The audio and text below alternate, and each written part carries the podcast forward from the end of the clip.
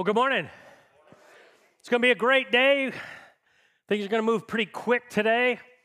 We've got uh, part six of our series called Before. We've got about eight baptisms, not about, we do have eight baptisms. We did eight in the first service as well. And we've got our team that's headed to Honduras on Saturday that we're going to commission today. So you've come at a great day. Let me ask you a question as we get started. If you could choose one word, from this day forward that would kind of characterize the rest of your life, what would that one word be? I asked a bunch of people this week, family, friends, people I ran into, what would the one word be? And I got a lot of them, a lot of different ones. I don't even think I got a bad word, but I kind of narrowed them down to the top three that I received. Number one, people said, I'd like to be successful which I get, right? Nothing wrong with being successful. God wants us to be successful. What does success look like? That's a different story. Somebody else said love. I thought, wow, that's have your life characterized by love the rest of your life. That's not a bad thing. The other top three was happy, which I get. Who wants to be sad? Most people want to be happy, right? Although happy tends to be like this, right? If you know life. And so none of those words are bad, but let me tell you this I believe, according to Jesus, if we asked him, there'd be one word that would step above the rest of them, one word that would elevate, that would be head and shoulders above every other word. And that's the word we're going to look at today. And I believe it's one word that can change your life. If you would, take out your message outlines. The word that we're going to look at today is faithful. I believe that's the word that would stand out above every other word. That one day Jesus said he's going to say, hopefully, to us that stand face to face in front of him, what we want to hear is, Well done, thou good and faithful. Not successful, not happy, not even loving, but what we hope to hear is, Well done, you good and faithful servant. We're in this series called Before. We've been looking at different areas where we've decided the best time to make decisions are to pre decide before. Because we don't want to wait until we're in the moment. We don't want to wait until emotions are high. We don't want to wait until we get to that critical spot and then try to make a good decision because we've determined we don't make good decisions then. We're not the best decision makers. Where we make the best decisions is before when we pre decide based on God's word and His truth, His principles, His wisdom, that we're going to make decisions before we get there. And we've said all through this that when we're faced with whatever situation, and we all plugged ours in, we've predetermined to take this action because that's where we make the best decisions. Why are decisions so important? Because you show me the quality of your decisions, I'll show you the quality of your life. We make our decisions, and then our decisions make us. We've said that throughout this whole series. So we're not going to wait. We're going to pre decide because that's what wise people do. That's what we'd want our kids to do. That's what we'd want our grandkids to do. So today we're going to look at faithfulness. And let me tell you the reason that we need to pre decide to be faithful. Because no one ever just stumbles in and becomes faithful by accident. It doesn't happen. The only way you're going to do it is to pre decide I'm going to be faithful, that I'm going to trust God, that I'm going to put His priorities ahead of my own, that I'm going to put His wisdom at the top because He knows and I don't. Let me tell you why that's so important. And let me tell you why you have to pre decide to do this. Excuse me. because honestly, the trajectory of most of our lives is towards ease. What's easy? What's the most convenient? What suits me the best? Because I'm selfish by nature. So are you. We tend to look out for ourselves first. We tend to go the easy route. Being faithful to the things of God is not always easy. It often comes with a cost, but it's always the best decision. Always. We're going to look at an Old Testament prophet, Habakkuk, who said this in chapter 2, verse 4. He said, Look at the proud. He's talking about people. Look at the proud. What do they do? They trust in themselves and their lives are crooked. They trust in their own wisdom. They trust in their own mind. They trust in their own abilities. They get so puffed up that they think they're all that, right? And like, I've got this. They trust in their own goodness. They trust in their own ability to manage bank accounts, to manage money. That's what the proud do. But notice what they say they trust in themselves because they're proud and their lives are crooked, but the righteous, the people that are going to honor God, what do they do? They live by their faithfulness to God. When I first read that, right, about the proud, I'm like, well, that's not me, but I know some people that are proud. But you know what? If I'm being honest and I look in the mirror, I said, yeah, no, I've had some pretty proud moments. I've always prided myself at many ways of being like, okay, I'm pretty quick thinker on my feet. I'm pretty good decision maker. I'm pretty self sufficient. You ever been there? But then when I start to think about where'd I get my brain? Who created me? I didn't create myself. You lose your proudness. So I'm intentionally deciding to try to be faithful to God, not to be proud. Now that raises a question. What's it really mean to be faithful to God? What's it really mean? You see, when I first look at what would be what would God think is faithful, I thought, okay, well, I'm not going to cheat on my wife. I'm going to be a good dad as best as possible to my kids. I'm going to be a good steward of what God blesses me with. Right? Pay my taxes, pay my bills, be a pretty moral person, don't steal, don't kill anybody. Right? That's what I thought faithful is. But when you look at Jesus and how he broke faithfulness down, he takes a whole different path. I was pretty blown away by this. If you look and you want to do a word study, every time Jesus brought up the subject of faithfulness, it always was one of three categories. No other categories, always one of three. And we're going to look at those. Whenever he talked about faithfulness, here's the three things it was either about how we treat people, how we steward or manage resources that He blesses us and puts in our hands, and how we respond to God. Every time Jesus talked about faithfulness, it's one of those three subjects. How do I treat people? How do I manage or steward resources? And how do I respond to God speaking into my life? So, what we're going to do is pre decide to do those things because that's what wise people would do, right? If I could just have one word. I want to be faithful. I want to stand before my Creator one day and have Him say, Well done, you're good and faithful. So we need to be faithful in these areas. If you're taking notes, fill this in. That means we're going to pre decide that every interaction is an opportunity to add value. We're talking about relationships, we're talking about how we treat people. Every interaction that you have, every interaction that I have, gives me an opportunity to add value to somebody else's life. Now, think about if your one word was faithful, every time you meet somebody, you're going to have that hat on. You're going to have that framework and say, I want to add value to their life. I want to be an encouragement to them. I want to be a blessing to them. I, I, I want them to walk away from having some time in my presence where they feel better about themselves. We're going to pre decide to do that. You can pre decide to do that. I can pre decide to do that. And the reason that we have to pre decide to be faithful like that and to put other people ahead of ourselves is because by nature we put ourselves first. We've already proven that, right? When you get, let's say somebody handed you a check for $5,000 a day, most people wouldn't say, Who could I bless with that? We'd say, Hey, what do I want? What am I going to do? If I took a picture, went around the auditorium today, took a picture, got like eight or 10 of you in every shot, and then we said, We're going to put them up one by one, and you found the shot that's got you in it, you know how you're going to determine if it's a good or bad picture? Who are you going to look at first? Yourself. Oh, there I am. And if you look good, it's a good picture. You'd be like, oh, yeah, post that. I look good. If you're yawning, you're blinking, your makeup's running, you didn't realize that, you were picking your nose, didn't realize that when I took the photo, you'd be like, oh, please don't post that. That's a bad photo. You don't care what anybody else looks like. You're basing it on you. That's where we tend to come from, right? But if we put others ahead of us, if we try to live out the faithfulness to God by putting other people ahead, we're going to have a whole different framework. When I interact with people, what if we all had the attitude because of being faithful to God? We walked into a room and our goal was to make the climate in there better.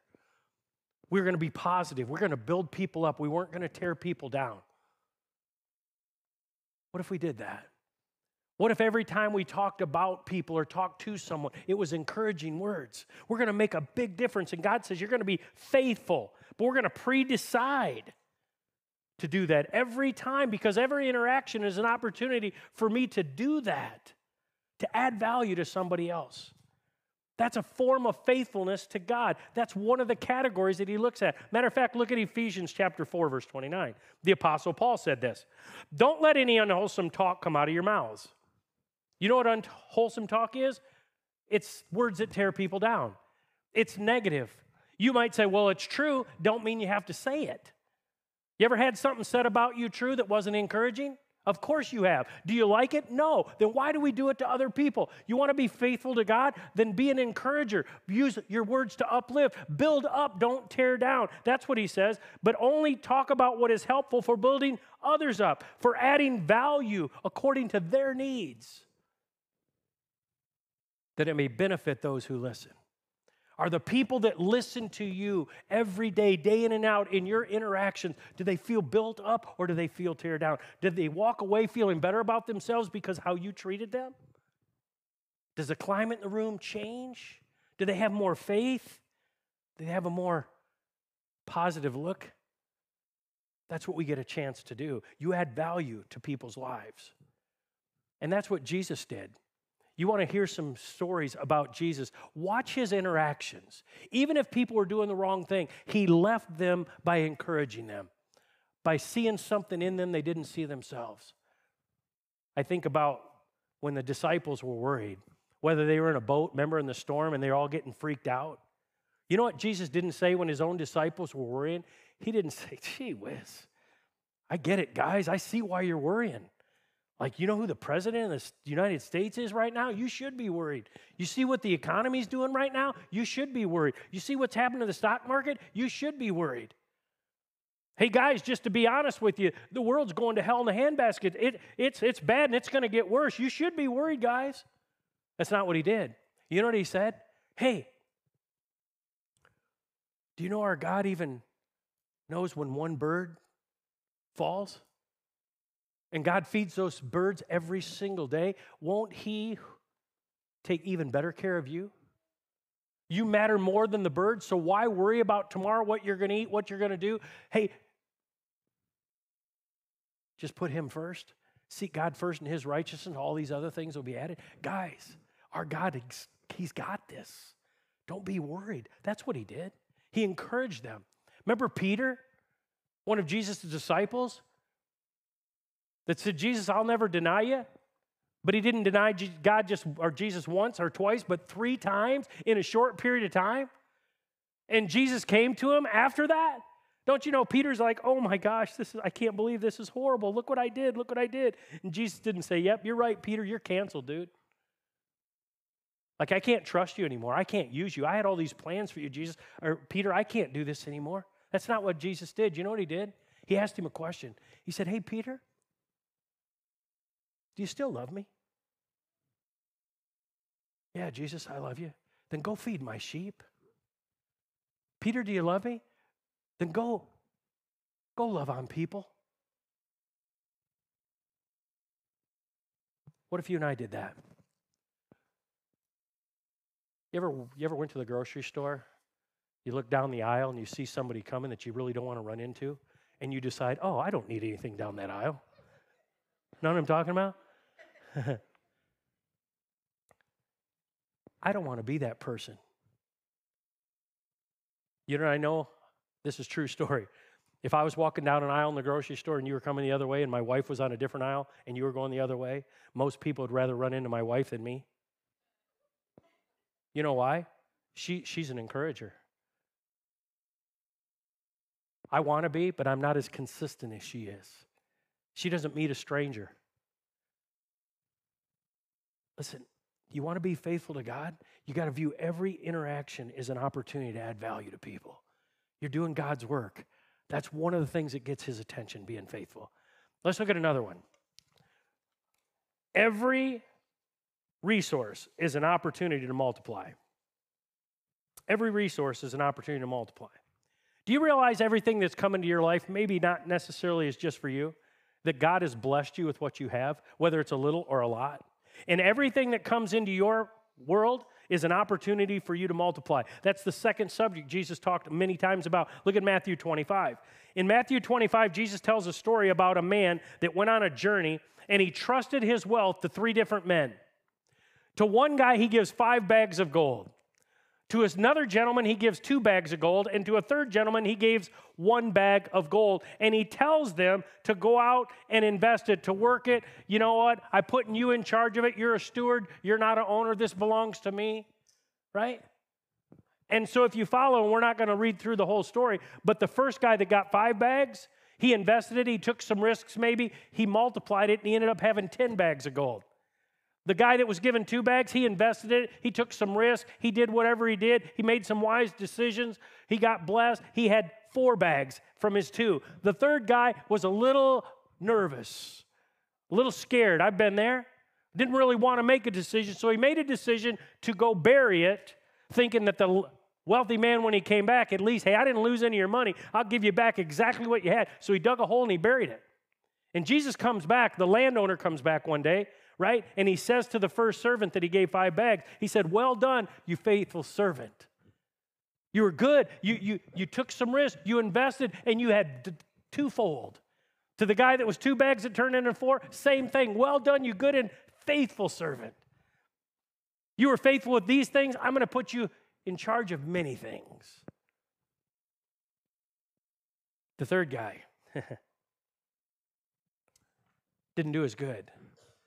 The first two took what God had given them, or this landowner, and they multiplied it. The third guy buried it. Jesus said something about him. Jesus speaks to him in a different way than he spoke to the other two. The guy said, Hey, I was afraid, and I went out and I hid your gold in the ground. See, here's what belongs to you. And his master replied, You wicked lazy servant. He didn't just call him lazy. I want you to hear this and I want you to feel this. He didn't just call him lazy like you did nothing except bury it, but he called him wicked. You didn't multiply. You didn't take any risk. You didn't realize that it was mine and that I expected something out of it. You know, I often talk to people and they say, you know what, I really would like to do what you do, maybe. I feel like I'm just at a dead end. I'm just, I just go to work. I just own my own business. I'm just a cog in the wheel. If you're a follower of Jesus, can I just tell you, you're in full time ministry. Wherever you're planted, wherever you work, and if you own your own business and you've got a little more say so, are you kidding me? Do you realize what would happen if we all went to work tomorrow, whatever your work is, and you realize that I'm a representative of Jesus? And I'm going to add value to every person that I see. I'm going to add value even to the people that I disagree with. I, am going to, I'm going to take what God has given me and I'm going to multiply. I'm, I realize I'm not an owner. Even if you own your own business, can I just give you a news flash? You don't own your own business. You're just a steward. You're going to leave everything behind. And one day, God's going to say, Were you faithful? Everything that comes into my hands isn't just for me.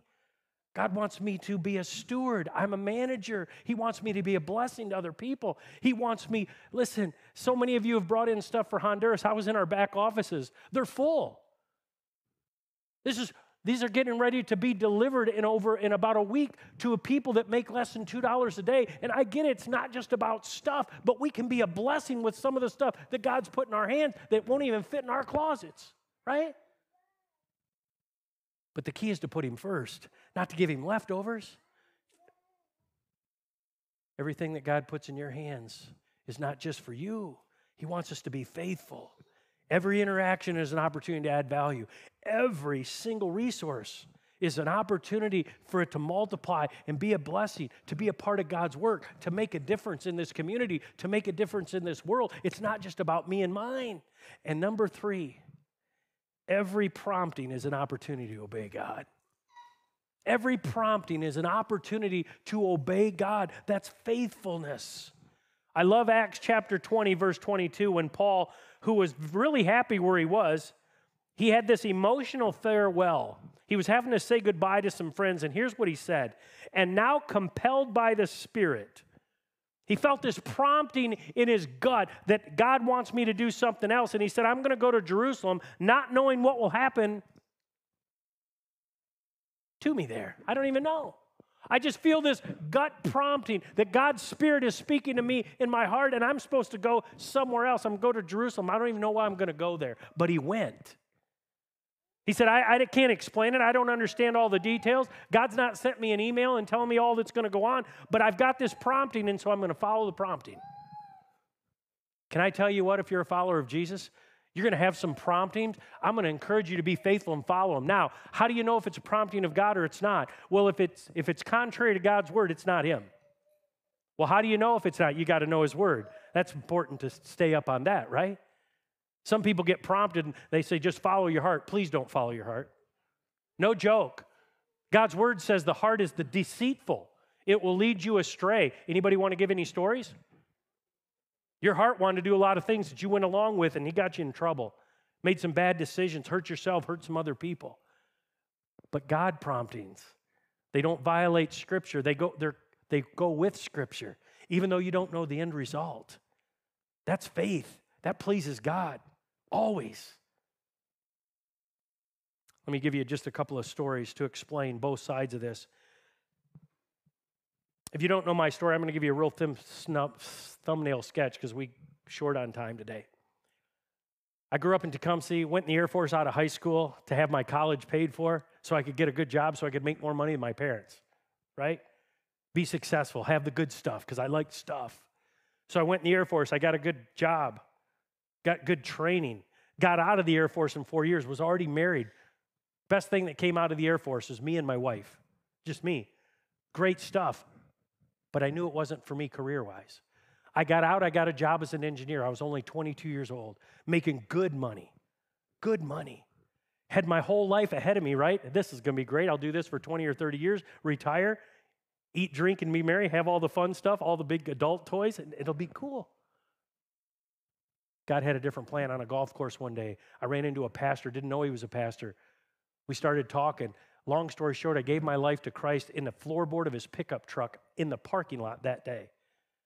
Not long after that, working with this pastor, just getting really close as friends, I, I said, How do you know? How did you know God wanted you to do what you're doing? Like, I kind of feel like maybe God wants me to do that. He said, You just got to follow it, you just got to take a step. Long story short, I did. Quit my engineering job, gave up all that money to go back to school, to end up coming back to this area to start a church with three other people on a promise of $25 a week salary. You're in it for the money. Did I know what God was going to do? 10, 15, 20 years? Did I know we'd go from a church of six? After five years, we were about a church of 30 or 40. Did I know one day it'd be over 1,500? No. Did we know thousands of people would give their life to Christ? No. It was a prompting that we followed. I had no idea of all the details. I can tell you what I knew $25 a week. Moved back in with my parents in Tecumseh. We had a three month old, Keisha, our only kid at that time, three months old. It was just being faithful to a prompting without knowing the score. Let me give you another story. Not many months ago, I was standing outside after a service, as I normally do, greeting people, saying, Hey, have a great week.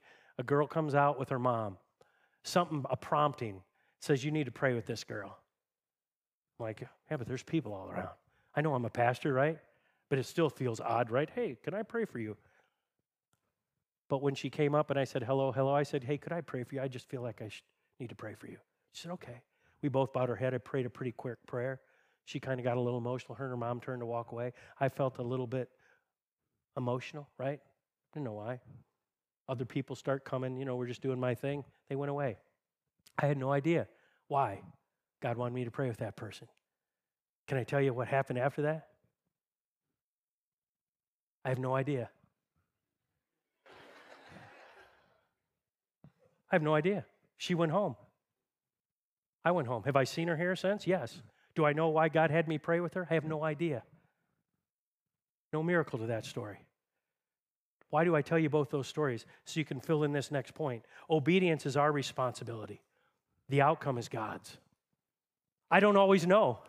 When you follow a prompting, I'm not telling you it's going to turn into some miraculous story like, whoo, didn't see that coming. Sometimes I don't even have a clue, but you still follow the promptings because God's doing something. Maybe one day when I get to heaven, God will tell me, hey, I did this, I did this. I have no idea. Maybe He said, I just wanted to see if you'd listen, see if you'd pray in public with somebody else.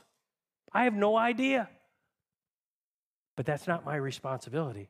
My responsibility is just to be faithful. And so is yours.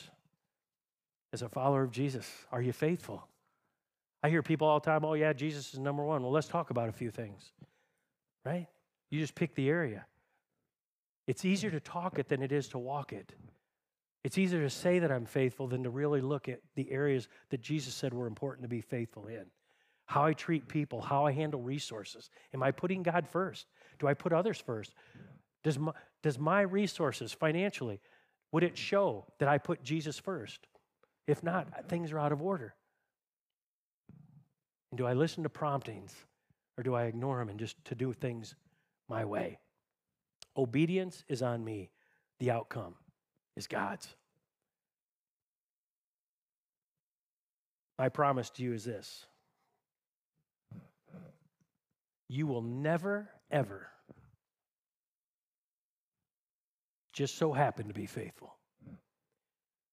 The only way you will be faithful is when you pre decide that He's God and you're not, and His ways work and yours don't. And even though you don't understand it all, God, I'm going to take you at your word and put you first. I want to hear one day, well done, you good and faithful servant. Would you bow your heads? Father, thank you so much for the privilege that we have of your word, your wisdom. God, we have no doubt that you love us, that you're for us, that you're not against us. God, thank you for reminding us of what matters. That every interaction is an opportunity to add value to people. Every resource, God, that you allow to flow into our hands is an opportunity to multiply. And God, every prompting is an opportunity for us to obey you. May we obey those promptings. May we be faithful because that's our responsibility. But the outcome is yours. If you're here today and you've never given your life to Jesus, can I tell you it's the greatest opportunity you have to receive a gift that you can't buy, earn, or deserve? If you will provide the sinner, which you are, we all are sinners. Jesus provides the Savior. God so loved you that he sent his son, Jesus, to live on this earth, to live a perfect life, to receive a horrible beating and horrendous death, buried in a borrowed tomb, and three days later defeated death, so that whosoever would put their faith in him while they're still alive in this body, he would adopt you into his family and give you credit for his perfection because he's already paid for your imperfections. If that's you today, you've never, ever done that. You're not 100% certain if today was your last day, you'd go to heaven. Today is when you make that faith decision. Say, Jesus, I don't understand it all, but I know that I'm not perfect. I've hurt myself, I've hurt others, I've done things wrong. So, Jesus, right now, I turn from my sin and I turn to you by faith. Come into my heart. I receive you as my Savior and my Lord. And from this day forward, I want to learn to love you like you love me. I want to be faithful to you. And I say thanks. And I give you all the praise in the name of Jesus. And everybody said, Amen.